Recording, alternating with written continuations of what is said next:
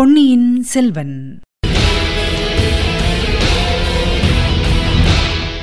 வணக்கம் நீங்கள் கேட்டுக்கொண்டிருப்ப தமிழசேஃபம் தமிழசேஃபமில் இனி நீங்கள் கேட்கலாம் பொன்னியின் செல்வன்.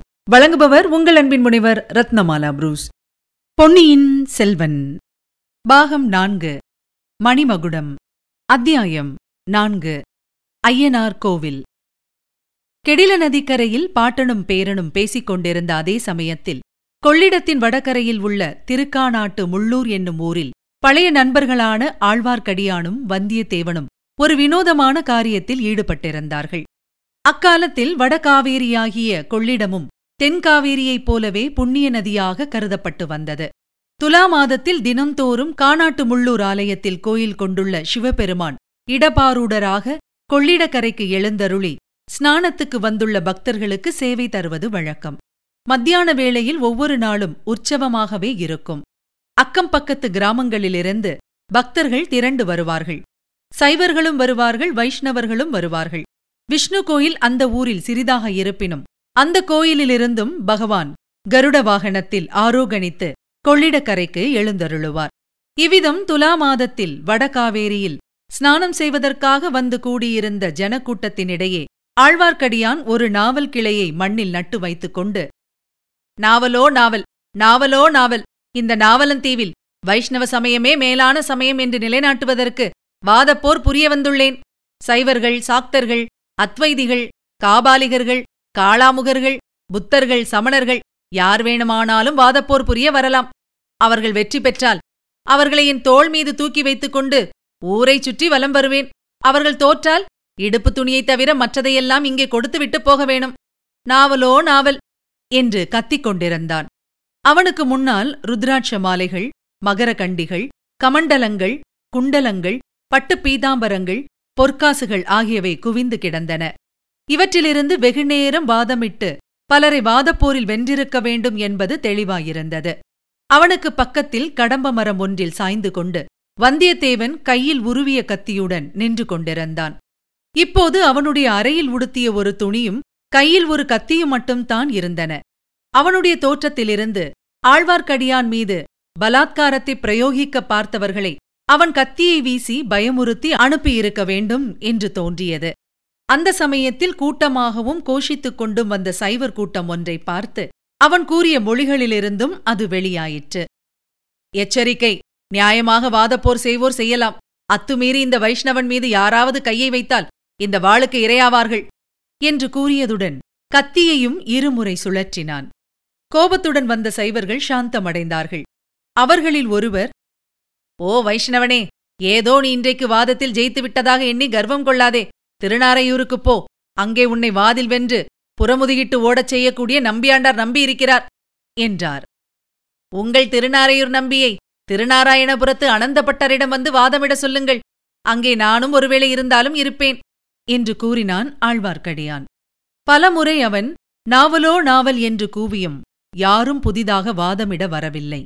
எனவே நாவல் கிளையை எடுத்துவிட்டு சங்கு சக்கரம் பொறித்த வெற்றிக் கொடியை ஆழ்வார்க்கடியான் நட்டான்.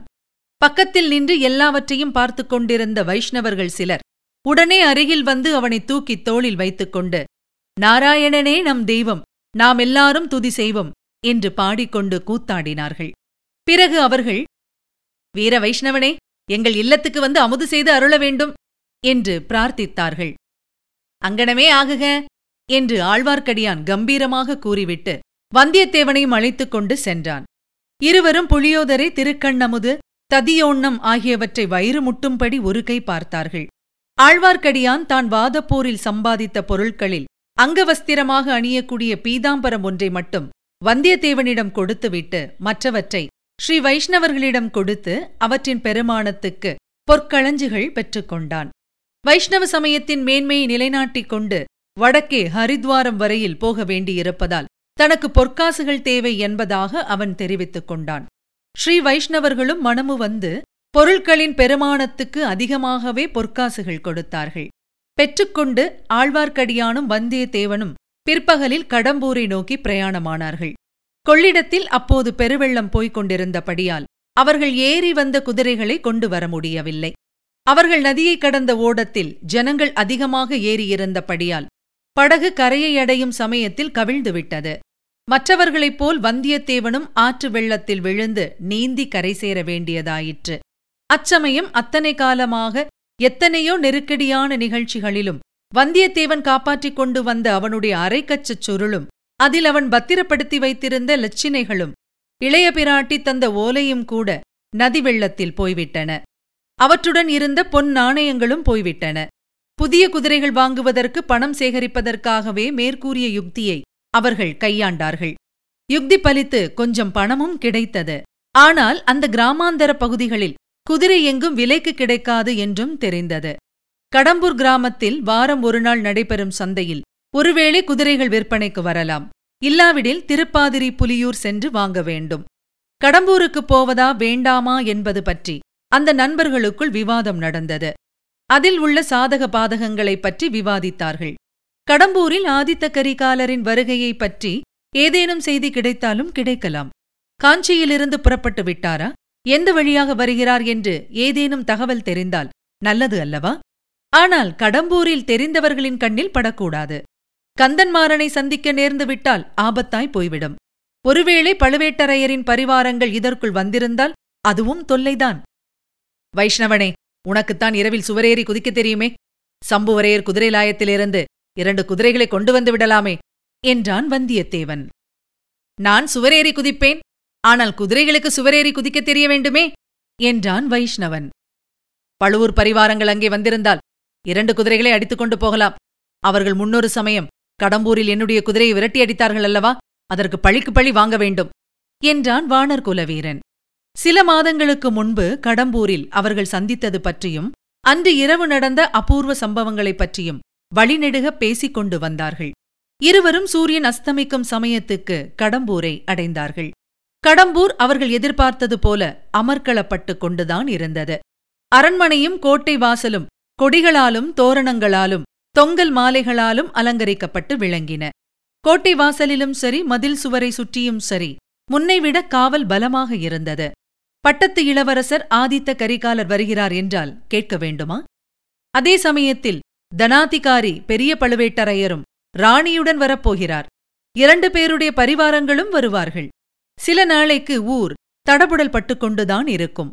இதையெல்லாம் பற்றி கடம்பூர் கடைத்தெருவில் ஜனங்கள் பேசிக் கொண்டிருந்ததை இரு நண்பர்களும் கேட்டார்கள். ஜனங்கள் பேச்சிலிருந்து இரு சாராரும் இன்னும் வந்து சேரவில்லை என்று தெரிந்தது.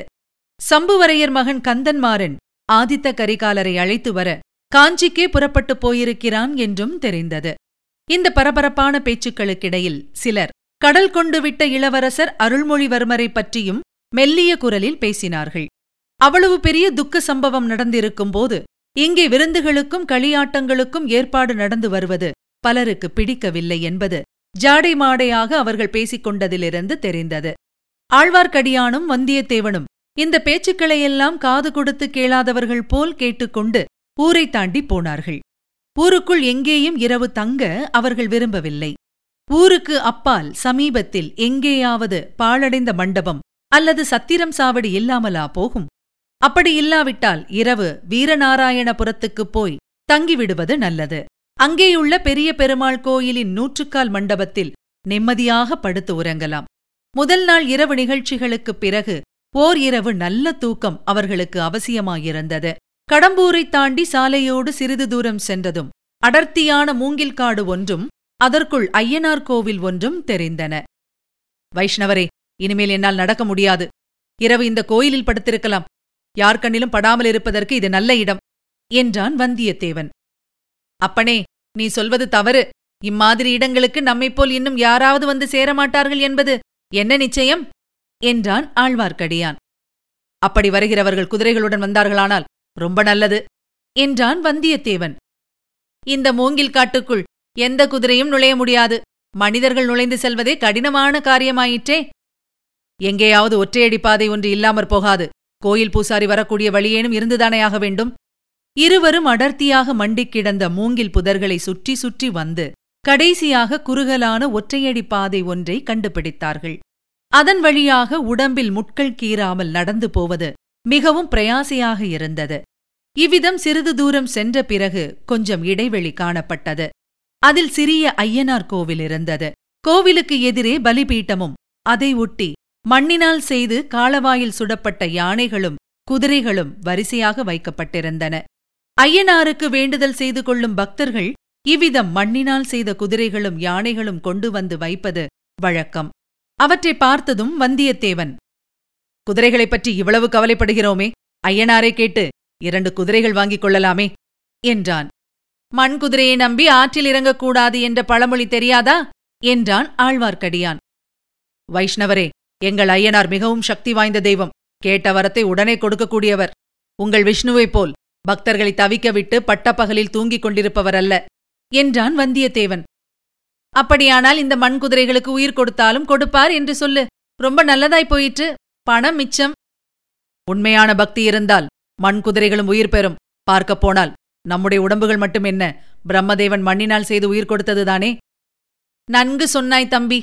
இந்த உடம்பு மண்ணினால் செய்த உடம்பு என்பதை மறந்து விடுகிறோம். அதை அடிக்கடி ஞாபகப்படுத்திக் கொள்வதற்காக திருமண்ணை குலைத்து நெற்றியிலும் உடம்பிலும் இட்டுக்கொள்ளும்படி வைஷ்ணவ ஆச்சாரிய புருஷர்கள் கட்டளையிட்டிருக்கிறார்கள். வந்தியத்தேவன் ஷ்! என்று சொல்லி ஆழ்வார்க்கடியானுடைய கையை பிடித்துக்கொண்டு இன்னொரு கையினால் எதிரே சுட்டிக்காட்டினான். சூரியன் அஸ்தமித்து சிறிது நேரம் ஆகிவிட்டது. நாலாபுரமும் இருண்ட மூங்கில் தோப்புக்குள் சூழ்ந்திருந்த அச்சிறிய இடைவெளியில் மிக மங்கலாக தெரிந்த வெளிச்சத்தில் ஐயனாருடைய வாகனங்கள் உயிர் பெற்று அசைவதாகத் தோன்றின. ஒரு யானையும் ஒரு குதிரையும் இடம்பெயர்ந்து நகர்ந்தன. கண்ணால் கண்ட இந்த அற்புதத்தை நம்புவதா இல்லையா என்று தெரியாமல் வந்தியத்தேவன் சிறிது நேரம் திகைத்து நின்றான். ஆனாலும் ஐயனாருடைய அற்புத சக்தியை ஆழ்வார்க்கடியானுக்கு உடனே உணர்த்திவிடக்கூடிய சந்தர்ப்பத்தை இழக்கவும் அவனுக்கு மனம் வரவில்லை. வைஷ்ணவரே பார்த்தீரா? என்று அவன் சொல்வதற்குள் ஆழ்வார்க்கடியான் அவனுடைய கையை இறுக்கிப் பிடித்து உதட்டில் விரல் வைத்து சமிக்ஞை காட்டி பேச்சை நிறுத்தினான். பின்னர் இறுக்கிப் பிடித்த கையினால் வந்தியத்தேவனை பற்றியவாறு அவனை இழுத்துக்கொண்டு அந்த மூங்கில் புதருக்குப் பின்னால் சென்று நன்றாக மறைந்து நின்றான். குதிரையும் யானையும் அசைந்து சிறிது விலகிக் கொடுத்தன அல்லவா? அப்படி விலகிக் கொடுத்து இடைவெளி ஏற்பட்ட இடத்தில் ஒரு மனிதனுடைய தலை மட்டும் தெரிந்தது. அந்த தலை அப்பாலும் இப்பாலும் திரும்பி நாலு புறமும் பார்த்தது. ஐயனாருடைய பலிபீடத்துக்கு பக்கத்தில் இம்மாதிரி ஒரு தலை மட்டும் தோன்றி நாலாபுறமும் சுழன்று விழித்த காட்சி மிக பயங்கரமாயிருந்தது. எவ்வளவோ பயங்கரங்களை பார்த்திருந்த வந்தியத்தேவனுடைய மெய் சிலிர்த்தது. ஆனால் தன்னை பிடித்திருந்த ஆழ்வார்க்கடியான் கை சிறிதும் நடுக்கமுறாமலும் தளராமலும் இருந்ததை அறிந்து வந்தியத்தேவன் நெஞ்சுறுதி கொண்டான். இவர்கள் பார்த்து கொண்டிருக்கும் போதே அந்த தலை எழும்பி மேலே வந்தது. ஒரு மனிதனுடைய மார்பு வரையில் தெரிந்தது. பிறகு அம்மனிதன் முழுமையான உருவத்துடன் கிளம்பி மேலே வந்தான். அம்மனிதன் வெளிவந்த இடத்தில் ஒரு சிறிய பிளவு கரிய இருள் சூழ்ந்த பாதாள பிலத்துவாரத்தைப் போல பயங்கரமாக வாயை திறந்து கொண்டிருந்தது. சற்று உற்று பார்த்த பின்னர் அந்த மனிதன் யார் என்பதும் அவர்களுக்கு தெரிந்துவிட்டது. கடம்பூர் மாளிகையில் பணியாளனாக இருந்து கொண்டே ரவிதாசனுடைய சதி கும்பலிலும் சேர்ந்திருந்த இடும்பன்காரிதான் அவன். இதை இருவரும் ஏக காலத்தில் அறிந்து கொண்டதும் ஒருவரை ஒருவர் பார்த்து தங்கள் வியப்பை சமிக்ஞையினாலேயே தெரிவித்துக் கொண்டார்கள். இடும்பன்காரி திறந்திருந்த துவாரத்தை அப்படியே விட்டுவிட்டு மறுபடியும் ஒரு தடவை சுற்றுமுற்றும் பார்த்துவிட்டு ஐயனார் கோவிலை நோக்கி நடந்தான். கோவில் கதவை திறந்து கொண்டு உள்ளே போனான். சிறிது நேரத்துக்கெல்லாம் கோயிலுக்குள்ளே இருந்து முணுக் முணுக் என்று வெளிச்சம் தெரிந்தது. கோயிலுக்குள் விளக்கேற்றப்பட்டிருக்கிறது என்பதை அறிந்து கொண்டார்கள். தம்பி இதை பற்றி என்ன நினைக்கிறாய்? என்று முணுமுணுக்கும் குரலில் அடியான் கேட்டான்.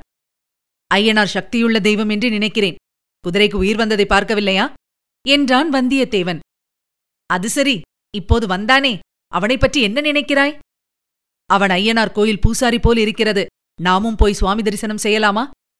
கொஞ்சம் பொறு இன்னும் யாராவது சுவாமி தரிசனத்துக்கு வருகிறார்களா என்று பார்த்துக் கொள்ளலாம். இன்னும் யாரேனும் வருவார்கள் என்று நினைக்கிறீர்களா? பின் எதற்காக இவன் விளக்கு போடுகிறான்? பூசாரி கோவிலுக்கு விளக்கு போடுவதில் ஆச்சரியம் என்ன? தம்பி அவன் யார் என்று தெரியவில்லையா? நன்றாய் தெரிகிறது. கொள்ளிடத்தின் தென்கரையில் எனக்கு குதிரை வாங்கி கொண்டு வந்து கொடுத்தானே. அந்த இடுமன்காரி இவன்தான். இப்போதும் இவனிடம் குதிரை கேட்கலாம் என்று பார்க்கிறேன். நல்ல யோசனை செய்தாய். உமக்கு பிடிக்கவில்லையா? இடுமன்காரி உனக்கு குதிரை வாங்கி கொடுத்தவன் மட்டுமல்ல ரவிதாசன் கூட்டத்தை சேர்ந்தவன். அப்படியானால் இன்னொரு நல்ல யோசனை தோன்றுகிறது. என்ன? என்ன? இடுமன்காரி ஐயனார் கைங்கரியத்தில் ஈடுபட்டிருக்கும்போது அவன் எங்கிருந்து வந்து முளைத்தான் என்பதை பார்த்து தெரிந்து கொண்டு வரலாம் என்று எண்ணுகிறேன். அது எப்படி முடியும்? அவன் வெளியே வந்த துவாரத்தில் நான் உள்ளே போக முடியாதா? முடியலாம் ஆனால் அதில் உள்ள அபாயங்கள்? அபாயம் இல்லாத காரியம் இது அப்புறம் உன்னிஷ்டம் வைஷ்ணவரே நீங்கள் இங்கே இருந்து என்ன நடக்கிறதென்று பார்த்துக் கொண்டிருங்கள். அதற்கென்ன கஷ்டம்? நான் இருந்து பார்த்துக் கொண்டிருக்கிறேன். சுரங்க வழி எங்கே போகும் என்று உனக்கு ஏதாவது தோன்றுகிறதா? தோன்றுகிறது சுவாமி தோன்றுகிறது. அது சரிதானா என்று தெரிந்து கொள்ள விரும்புகிறேன். அதை நீ எதற்காக தெரிந்து கொள்ள வேணும்? ஏதேனும் ஒரு சமயத்தில் உபயோகப்படலாம். யார் கண்டது? அச்சமயம் சற்று தூரத்தில் வேறு பேச்சுக் குரல்கள் கேட்டன. தாமதிப்பதற்கு நேரமில்லை வைஷ்ணவரே. நான் திரும்பி வருகிற வரையில் இருப்பீர் அல்லவா? அல்லது சுக்ரீவன் வாலிக்கு செய்தது போல் செய்து விடுவீரா? உயிருள்ள வரையில் இங்கே இருக்கிறேன். ஆனால் நீ திரும்பி வருவது என்ன நிச்சயம்? உயிரிருந்தால் நானும் திரும்பி வருவேன். இவ்விதம் சொல்லிக் கொண்டே வந்தியத்தேவன் நாலே பாய்ச்சலில் துவாரம் தெரிந்த இடத்தை நோக்கி ஓடினான். அதற்குள் இறங்கினான். மறுகணமே அந்த இருண்ட பள்ளத்தில் மறைந்தான். பிலத்துவாரம் அவனை அப்படியே விழுங்கிவிட்டதாகத் தோன்றியது. கோயிலுக்குள் சென்றிருந்த இடும்பன்காரி வெளியே வந்து சுற்றுமுற்றும் பார்த்தான். திறந்திருந்த துவாரம் கண்ணில் பட்டது. உடனே அவ்விடம் சென்று பலிபீடத்துக்குப் பக்கத்தில் நாட்டப்பட்டிருந்த சூலாயுதத்தை சுழற்சி திருகினான். இடம்பெயர்ந்து அகன்றிருந்த யானையும் குதிரையும் மறுபடியும் நெருங்கி வந்தன. துவாரம் அடைப்பட்டு இருந்த இடம் தெரியாமல் மறைந்துவிட்டது. இந்த காரியத்தை செய்துவிட்டு இடும்பன்காரி மறுபடியும் வாசற்படி அண்டை வந்தான். அதே சமயத்தில் ரவிதாசன் சோமன் சாம்பவன் முதலியவர்களும் வேறு திசையிலிருந்து வந்து சேர்ந்தார்கள். ஆழ்வார்க்கடியான் மூங்கில் காட்டுக்குப் பின்னால் இன்னும் நன்றாக மறைந்து கொண்டான். கோவில் வாசற்படி மேல் ரவிதாசன் உட்கார்ந்து கொண்டான். மற்றவர்கள் அவன் எதிரே தரையில் அமர்ந்தார்கள். தோழர்களே நாம் கை கொண்ட விரதம் நிறைவேறும் சமயம் நெருங்கிவிட்டது என்றான் ரவிதாசன். இவ்வாறுதான் ஆறு மாதமாக நெருங்கிவிட்டது நெருங்கிவிட்டது என்று சொல்லிக் கொண்டிருக்கிறோம் என்றான் ஒருவன். ஆம் அதில் தவறு ஒன்றுமில்லை. ஆறு மாதமாகவே அந்த நாள் நெருங்கி வந்து கொண்டிருந்தது. விரல் விட்டு எண்ணக்கூடிய நாள் கணக்கில் நெருங்கிவிட்டது. ஆதித்த கரிகாலன் காஞ்சியை விட்டு கிளம்பிவிட்டான் என்ற செய்தி வந்திருக்கிறது. திருக்கோவலூர் கிழவன் அவனை தடுத்து நிறுத்த செய்த பிரயத்தனம் பலிக்கவில்லையாம். வழியில் வேறு யாராவது தடுத்து நிறுத்த மாட்டார்கள் என்பது என்ன நிச்சயம்? ஆதித்த கரிகாலன் முன்வைத்த காலை பின் வைக்கிறவன் அல்ல. இனி யார் தடுத்தாலும் கேட்க மாட்டான். அவனுடைய சகோதரி சொல்லி அனுப்பிய செய்தி போய் சேர்ந்தால்? அது எப்படி போய் சேர முடியும்? செய்தி கொண்டு போன வாலிபனைத்தான் காட்டில் கட்டி போட்டு விட்டு வந்தோமே. அழகுதான். அவனை இன்று காலையில் கொள்ளிடத்தின் வடகரையிலே பார்த்தேன். அவனோடு நமது இன்னொரு பகைவனும் சேர்ந்திருக்கிறான். அது யார்? போலி வைஷ்ணவ வேஷதாரி. அப்படியானால் நாம் ஜாகிரதையா இருக்க வேண்டியதுதான். அவர்கள் ஆதித்த கரிகாலனை சந்திக்காமல் தடுக்க பார்க்க வேண்டும். தும்பை விட்டு வாலை பிடிக்கிற கதையாக இருக்கிறது. கையில் அகப்பட்டவனே அங்கே ஒரு வழியாக தீர்த்திருக்கலாம். ராணி எதற்காக அவனை உயிரோடு விடச் சொன்னாள் என்று தெரியவில்லை. தோழர்களே எனக்கும் அது அப்போது புரியாமல்தான் இருந்தது. அப்புறம் தெரிந்து கொண்டேன். ராணி என்னையும் மிஞ்சிவிட்டாள் என்பதை ஒத்துக்கொள்கிறேன். மிக முக்கியமான ஒரு நோக்கத்துடன் தான் வந்தியத்தேவனை உயிரோடு விடச் சொன்னாள் ராணி. அதை நீங்கள் இப்போது தெரிந்து கொள்ள வேண்டிய அவசியமில்லை. வந்தியத்தேவனைப் பற்றி கவலை வேண்டாம். ஆனால் அந்த வைஷ்ணவனைக் கண்டால் சிறிதும் தயங்காமல் உயிரை வாங்கிவிட்டு மறுகாரியம் பாருங்கள் என்றான் ரவிதாசன். இதுவரை நீங்கள் கேட்டது பொன்னியின் செல்வன். வழங்கியவர் உங்கள் அன்பின் முனைவர் ரத்னமாலா புரூஸ். மீண்டும் அடுத்த அத்தியாயத்தில் சந்திக்கலாம். இணைந்திருங்கள் மகிழ்ந்திருங்கள்.